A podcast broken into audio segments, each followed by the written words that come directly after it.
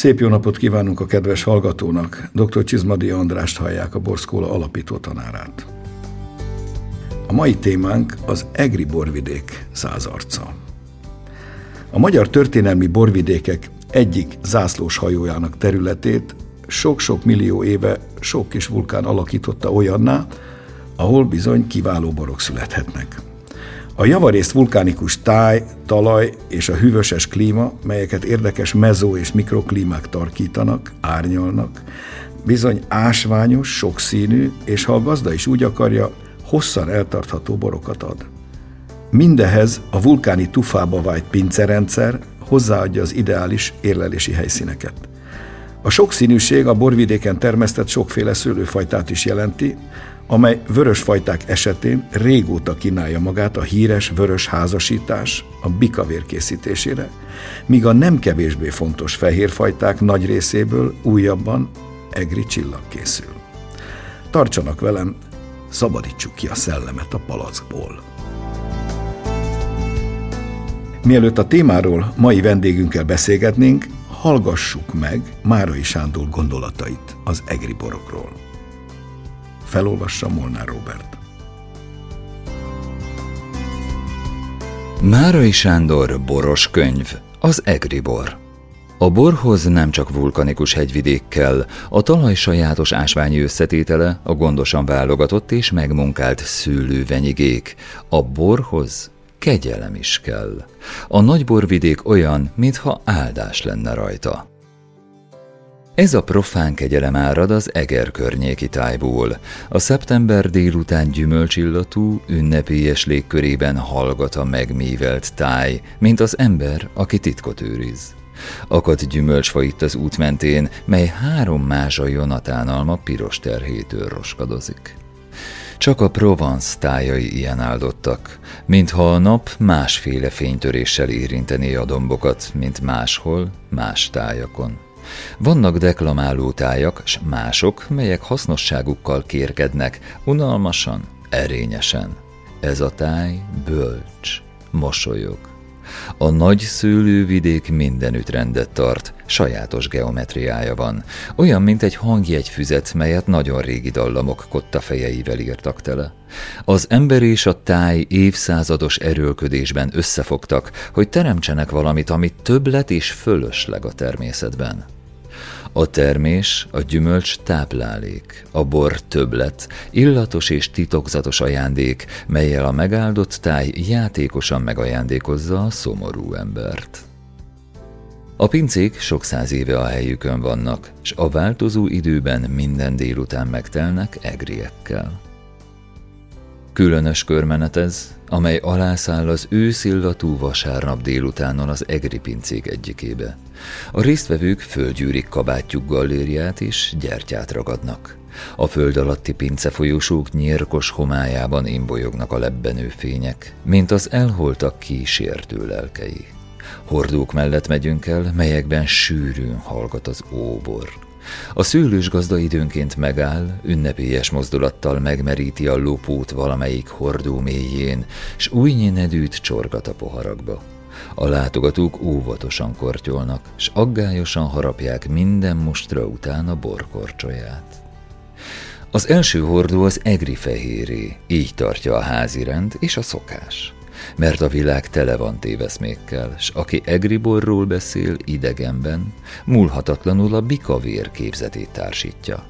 Talpas poharat lát, melyben sötéten csillog ez a különös ital, vérmes tájat idéz eszmélete, egyfajta gutaütésre hajlamos sűrűséget s indulatos vérbőséget tájban, emberben, mintha az egridombok állandó érvágásra szorulnának.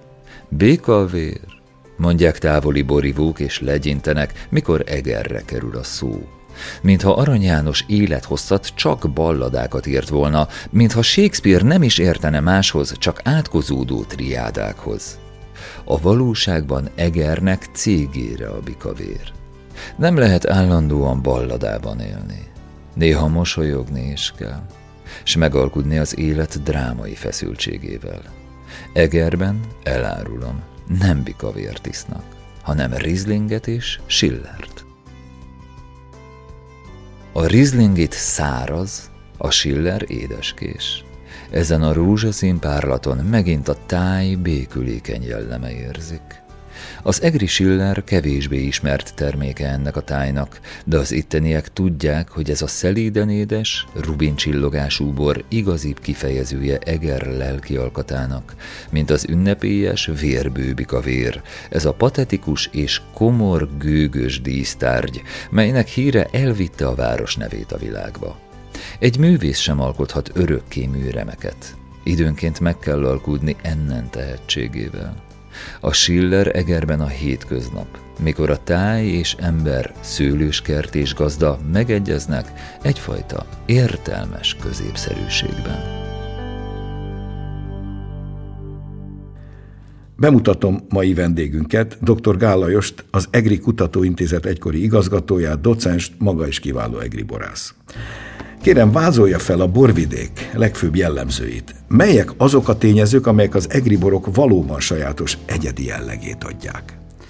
Köszönöm szépen a meghívást, üdvözlöm a hallgatókat. Hát én azzal kezdeném, hogy nekem is kedvencem Márai, és az egribor olyan, mint a márai írások, részletgazdag. De hát min is alapszik az egri borvidék? A környezeti tényezők a legfontosabbak. Ez egy kicsit hűvösebb klíma, mint az ország többi része, és az nagyon fontos, ezért hívhatjuk az egri borokat cool climate boroknak, ezek a mai világban divatosak. Majd rájövünk, hogy miért.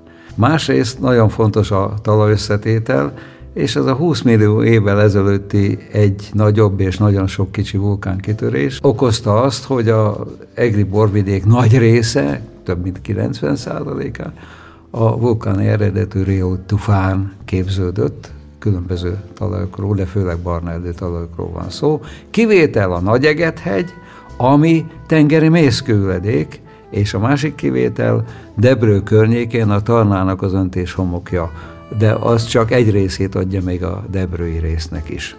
Ezek, valamint az a különböző mezomikroklimatikus adottság egyben adják azt, hogy a jó Isten tényleg jó kedvében volt, mikor az egri borvidéket teremtette, mert lehetővé tette számunkra, hogy mindenféle színben, borszínben, fehértől rozén, silleren, narancsboron keresztül vörösborokig, mindenféle minőségben, kezdve a könnyed, könnyű, egészen a testestert fehér vörös borokig tudunk termelni borokat, és ez nagyon fontos. Az a rioli tufa, amiről említést tett, ugye az Eger szerte a város alatt és környékén is szinte mindenütt ez az altalaj, amiben gyönyörűen lehet pincét vágni, és ezt ki is használták az évszázadok folyamán. Igen, így Eger van. teli van szőve pincerendszerrel, gondoljunk az egri csillagokra, még a vár kazamatái is ebben a rioli tufában születtek. Sőt, a várnak a kazamatáiba, de hát ugye pincében bor is volt, az 1552-es ostrom alatt.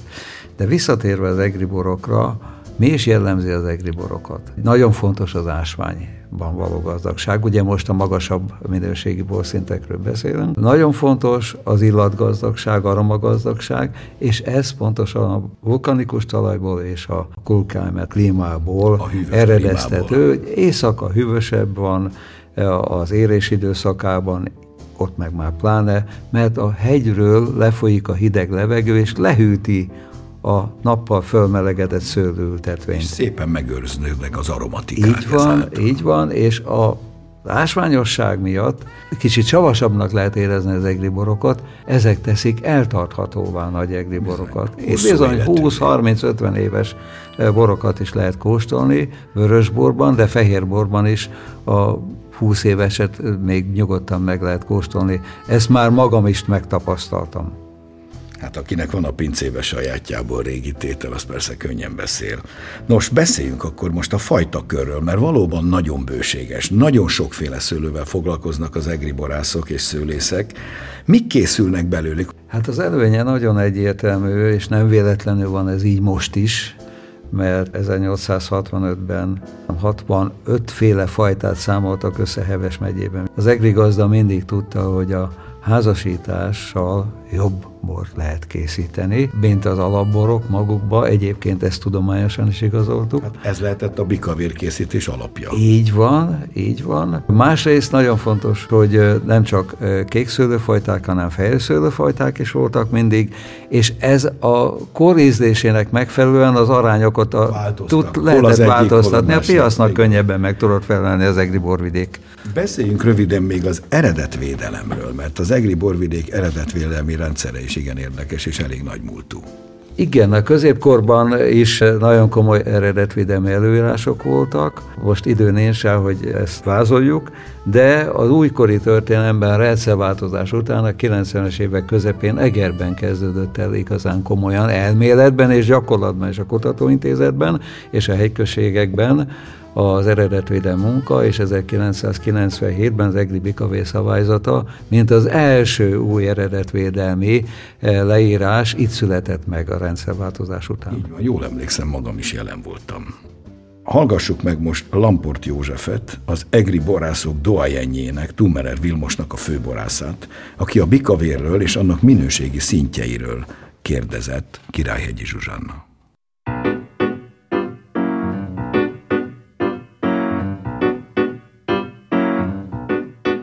A Tumerek pincészet és szőlőbirtok is foglalkozik a bikavérrel. Mi jelenti egyáltalán az egri bikavért? A bikavért úgy kell megközelíteni, mint egy házasított bort.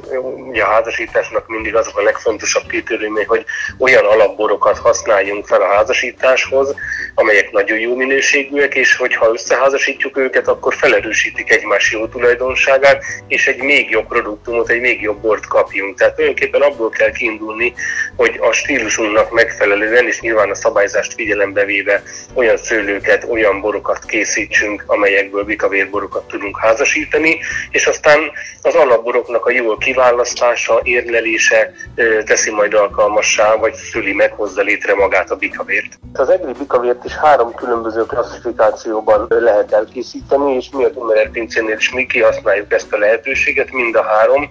Egy úgynevezett klasszikus, egy superior és egy grand superior kategóriát tudunk egymástól elkülöníteni, Igazából amiben ezek a kategóriák jelentősen eltérnek, az a termésmennyiség. A szabályozás alapjául a termésmennyiség szolgál. Nyilván vannak más kritériumok is, de ez a legmeghatározóbb dolog. Tulajdonképpen seprős újborran határozzák meg, hogy 100 hektolitert lehet egy hektáron termelni egy klasszikus, ez a maximális mennyiség. Egy klasszikus esetben 60 hektoliter per hektár seprős újborban kifejezve ez a superior, és 35 hektoliter per hektár ez a grand superior. Mi minden esetben a nagyon magas minőségre törekszünk, és nem óriási minőségi lépcsők, mindig inkább stílusbeli lépcsőket alkalmazunk. Igazából azt nevezhetjük Grand Superiornak és dűlő megnevezéssel Grand Superiornak, ami egy dűlőből származik, és ez egy nagyon különleges dolog. Nekünk például a Nagyegethegyen van egy olyan területünk, ahol az általunk elképzelt öt különböző szőlőfajta, amelyből bikavért akarunk készíteni, egy ültetvényt ad ki, tehát ez az eredeti elképzelésünk szerint egy fajta összetételt megálmodva előre eltelepítettünk egy területet, és ennek a területnek a termését egybe szüretelve egyszerre egy azonos minőség keletkezik, és mondhatnám azt, hogy egy, egy nagy eget Grand Superior, egy dűlő szelektált egri bikavért szüretelünk, ami egy kicsit ilyen paradox, mert ugye a, magát a bikavért házasítjuk, de jelen esetben nem házasítjuk, hanem az eltelepített szőlőfajtákat azonos időben szüreteljük. Hogyan sikerült visszahozni ezt a jó minőségű bort? Valóban volt olyan időszak, amikor ez a bikavér nem volt mindig ilyen magas minőségű, de én úgy gondolom, hogy ez már olyan régen volt, hogy olyan nagyon sokat változott maga a borminőség, az általános borminőség, változott az éghajlat, változott a borászati technológia, amivel hozzáállunk a vörösbor készítéshez önmagában. Tehát ha azt mondom, hogy valaha nem volt ilyen magas a bikavér minőség, akkor azt is mondhatom nagy általánosságban az ország bármely pontjáról, hogy valaha általánosságban nem volt ilyen magas a vörösborok minősége. Önnek mit jelent az egri bikavér? Hát én azt gondolom, hogy a borvidéknek a meghatározó bora, az ikonja, tulajdonképpen nem véletlen, hogy mi ilyen nagy erőfeszítéssel foglalkozunk vele, talán azért azt is el kell mondani, hogy egy kékfrankosra épülő házasításról beszélünk, és azt hiszem, hogy a legjobb minőségű bikavéreket akkor kapjuk, hogyha azért használjuk azokat a szőlőfajtákat, amelyek itt jó minőségben rendelkezésre állnak, tehát a kékfrankos mellett akár a merlót, a cabernet franc, a cabernet sauvignon, a szirát, adott esetben akár a pinot noir a kadarkát, tehát sokféle variációt tud az ember készíteni, és hát nagyon-nagyon fontos a pincében történő hosszú érlelés, és mivel az egri borvidékről szól a téma is, hát nyilván a bikavér kapcsán is, de más fajták kapcsán is megemlíthető, hogy ugye nagy általánosságban globális felmegedésről beszélünk, meg melegebb évjáratokról beszélünk, és a borvidéknek viszont van egy óriási nagy előnye, amit talán manapság még jobban ki tud használni, ez a aroma megtartó képesség. Tehát még az egri borvidéken az éjszakák hűvösek, még a nyári időszakban is a nappalok melegek, elég nagy hőmérsékleti különbség van a nappali és az éjszakai hőmérsékleti pontok között, és ezáltal nagyon jó az aroma megtartó képesség, nem égnek el az aromák, mindemellett pedig a jó kitettségű, jó dűlőkben, jó területeken nagyon magas beltartalmat tudunk elérni. Tehát én azt gondolom, hogy a bikavír ezeknek a jó alaboroknak, ezeknek a jó szőlőknek, a jó minőségű szőlőknek a házasításából és hosszantartó fahordós érleléséből kapott bor számomra ezt jelenti.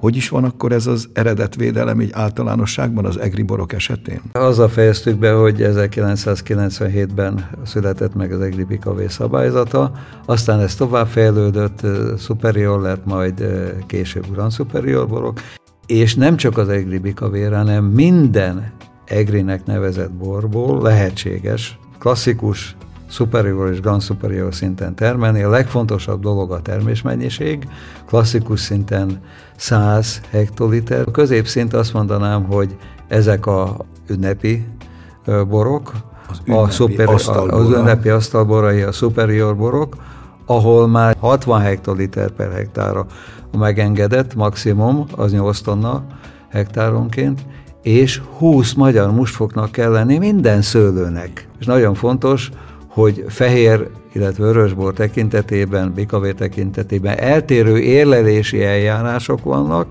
de általában a superior borokat kifejezetten csillagot kicsit később lehet forgalomba hozni, mint a klasszikus borokat. És akkor végül a, a piramis a, csúcsát képezi a Grand Superior. Igen, mondhatnám úgy is, hogy a dűlős borok 2017 óta a Grand Superior borok csak Dű, egy dűlőr születelhetők, tehát dűlő névvel lehet ezeket ellátni. Ezáltal a dűlős borokat kicsit kiemeltük. A termőhely egyediségét mutatja meg bármelyik fajtán, de kifejezetten egy bikavéren vagy a csillagon keresztül, ugyanolyan házasítási szabályok mellett, mégis más jellegű lesz a bor, hiszen a, egyébként nagyon fontos, hogy a világban a legdrágább borok mindig egy dűlőből mindig származnak. Nem, nem is könnyű ezt megcsinálni. A dűlősöknél is még magasabb a koncentráció, azaz még alacsonyabb Igen, a hozam és az érlelés. Nagyon fontos, hogy a dűlősöknél ez 35 hektoliter per hektár lehet csak. A 20 magyar musfok az megmaradt, mert nem cél a nagyon-nagyon magas alkoholtartalom, de hát itt már nagyon komoly testes tertborok vannak, koncentráltak, fejeborok, krémesebbek, érett, érett szőlő aromával, érlelt aromával, a vörös borok. Tömören mondjuk azt, hogy ezek valódi csúcsborok Így már. Van. Ez az áruk is nyilván arányosan magasabb, de hát ezt tudomásul kell venni valamit valamiért. A fehér fajták Egerben legalább annyira jelentősek, még ha a köztudatban ez elég lassan is megy át, mert ugye majdnem mindenki Eger rögtön a bikavérre gondol, holott, ahogy ezt említette is Gálajos, különböző korszakokban más és más volt az arány. De lényeg az, hogy Egerben legalább olyan csodálatosan jó fehéreket lehet készíteni, mint vörösöket. Minden esetre sokféle fehér fajta van Egerben, hát hogy csak egyet említsünk, az egri leányka valamikor egy fogalom volt, még ma is létezik. Szólóban azonban nem túl sokat hoznak ki a sok féléből, hanem tulajdonképpen két vagy maximum három emblematikus fajbor készül, ami egyfajtájú. Ez a híres Eger szóláti, vagy ahogy röviden mondjuk a szóláti Riesling, olasz Rieslingből, a másik pedig a debrői háslevelű.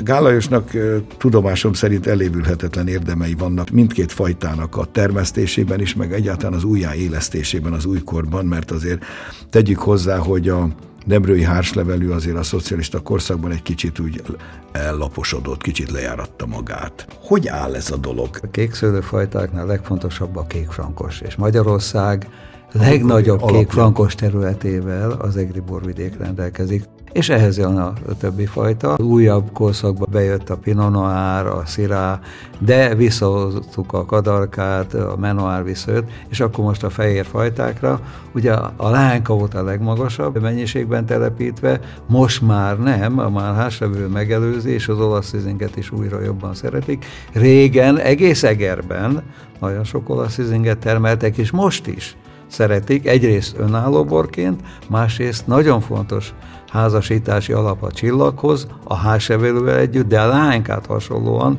sőt leánykából valószínű nagyobb mennyiségben házasítanak csillaghoz. Egerben a termőhely, a klimatikus adottságok, a Egerpataktól nyugatra eső részen olyan klíma van, hogy kiváló fehérborokat lehet termelni, én szerintem világszínvonalon. A Egerpataktól kelete eső részen kiváló világszínvonalú vörösborokat lehet termelni inkább. Mindenesetre ez a csillag, ez egy zseniális ötletnek bizonyult, és úgy tűnik, hogy nagyon be is vált. Aki ebben talán az egyik leg élebben járó, ha mondhatok ilyet, ez dr. Lőrinc György, a Szent Andrea pincészet és szőlőbirtok tulajdonosa. Hallgassuk meg őt most az egri csillagborok szépségeiről és a különböző minőségi szintjeiről. Lőrinc Györgyel Királyhegyi Zsuzsanna beszélgetett.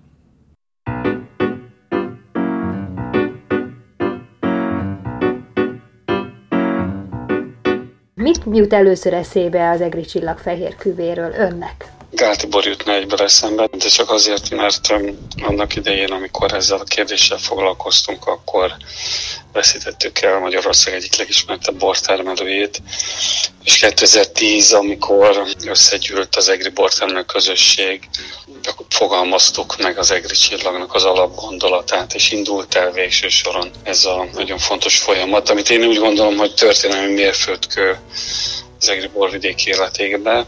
Szóval, hogy elkezdjük komolyan venni azt, hogy az adottságunknak megfelelően a fehérbor is kitüntetett terméke az egri borvidéknek, és már tizen év táblatában azért már lehet sejtetni, hogy mi az egri csillag, mint fehér identitás.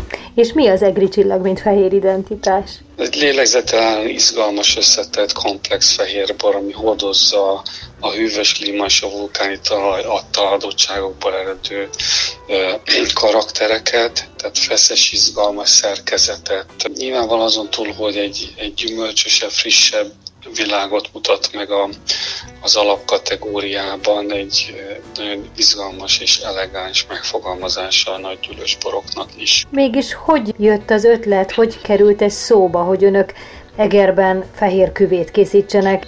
Úgy jött, hogy akik mi itt élünk és dolgozunk, azon túl, hogy keressük a világban a helyünket, a hagyományunkra támaszkodva információt is próbáltunk keresni, de hát megéltük azt, hogy mennyi-mennyi szőlőfajta talált az egri borvidéken, és ebből a sok szőlőfajtából, ami most jelen pillanatban az egri egyközség nyilvántartása szerint 64 féle, abból 42 fehér szőlő. Régen is voltak fehérborok, és hagyj idézem egy pillanatra, most olvastam Márai Sándortól, hogy rendben van, hogy bikavér, ami gyakorlatilag úgymond a zászlós vonzó bor, de gyakorlatilag az egri ember fehérbort és sillert ivott.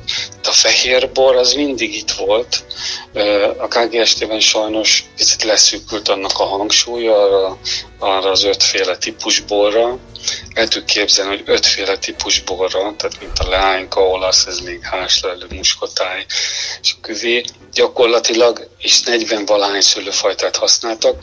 Volt egy ilyen kis hát másodosztályú funkciója a fehér ügynek. Mi pedig úgy gondoljuk, hogy ez az borvidék megérdemli azt, meg nyilvánvalóan kötelességünk az, hogy megfogalmazzuk amire teremtette az Isten, tehát hogy mit kell nekünk itt csinálni, milyen bor, ami innen megszülethet, és ami képviselhet ezt a csodálatos borvidéket. Az egri csillagfehér küvé milyen szőlőfajtákból áll? A legfontosabb szabály az, hogy minimum négy szőlőfajtát kell használni, de legalább 50%-ban kárpát-medencé hangsúly legyen a bor.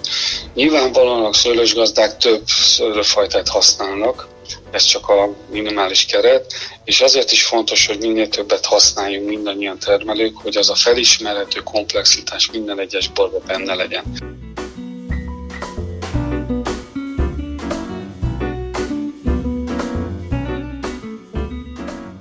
Bár említettük már az előzőekben a dűlőket, és hogy milyen sokszínű dűlői vannak Egernek, és valóban ezek a kis csodálatos mikroklímák, egy-egy dűlőnek teljesen más klímája van. Ez a dűlők sokszínűségének végül is mi az alapja?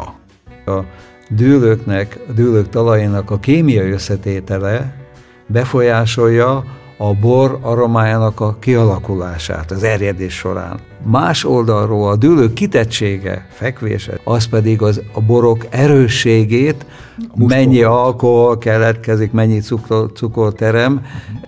Nyilvánvalóan ez is okozza az, hogy a nyugati oldalán a borvidéknek, ahol kicsit hűvösebb van, ott jobbak a fehér borok, uh-huh. ahol melegebb van, ott meg a vörös borok inkább a jobbak. A kedves hallgató kedvére azért jegyezzük meg, hogy soha ne tévesszük össze az egri vörösborokat mondjuk a mediterrán vörösborokkal. Egy más világ. Azt hiszem, hogy mindezekből, amiket elmondtunk, jól érzékelhető az egri boroknak legalább száz arca van. Ime a változatosság, ami gyönyörködtet.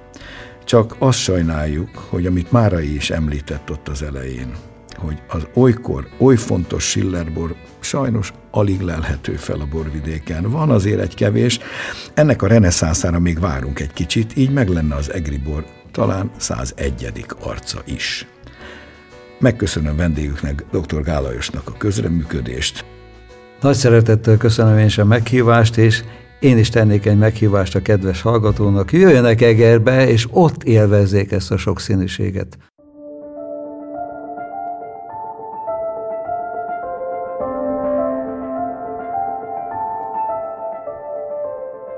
És most hallgassuk meg, mi újság a borok világában. A híreket Vajda Boglárka szemlézi.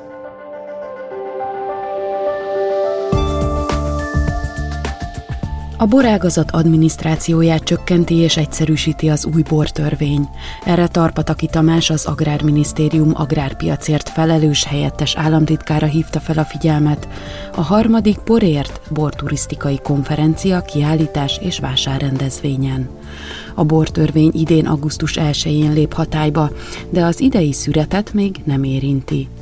A helyettes államtitkár egyebek közt ismertette, hogy az új bortörvény bevezeti a szüreti bejegyzés fogalmát, de 2022-től új fogalom lesz a borgazdasági egység is. Az odatartozók egyszerűbb eljárásban tudnak majd működni. Jövő augusztustól háromféle szakmai jövedéki nyilvántartást, kisüzemit, általánost és online regisztert kell majd vezetni, a szereplők méretétől függően. Kilenc érmet nyert a Kányavári borbirtok a 2021-es balatoni borok versenyén. A kis balatoni csapat öt aranyal és négy ezüsttel tért haza. A Kányavári borbirtok alig egy évtizede született újjá a Zalaszabari öreghegyen, az 1800-as években méltán híres Bán pince öröksége nyomán, amely abban az időben nemzetközi hírnévnek örvendett. A Kányavári a borvidék zászlós hajójaként évről évre mind hazai, mind nemzetközi borversenyeken jelentős sikereket mutathat fel. Tételei aranyéremmel tértek már haza Párizsi borversenyről, de csodálatos rozéja szerepelt az országház borai között is.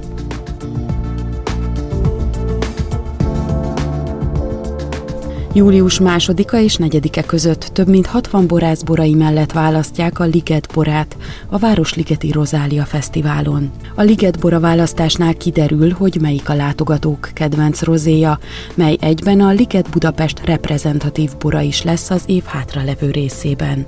Az elismerésért 30 rozé verseng. A Spár Magyarország a Magyar Szőlő és Borkultúra Nonprofit Kft-vel egy különleges bort, a Rozália rozét is bemutatja, melyet pályázat útján több mint 50 tétel közül választottak ki. A győztes a Móri Paulus Molnár borház bora lett, amely a Merló és Pinot Noir ötvözésével készült zamatos rozé. Mai műsorunk véget ért. A hangmérnök Endrédi Rihár nevében is megköszönöm figyelmüket. Szép napot, jó borokat, jó egri borokat kívánok. Dr. Csizmadi Andrást hallották. Mai adásunkat a mediaclick.hu honlapon hallgathatják meg újra. A műsort az MTVA készítette 2021-ben.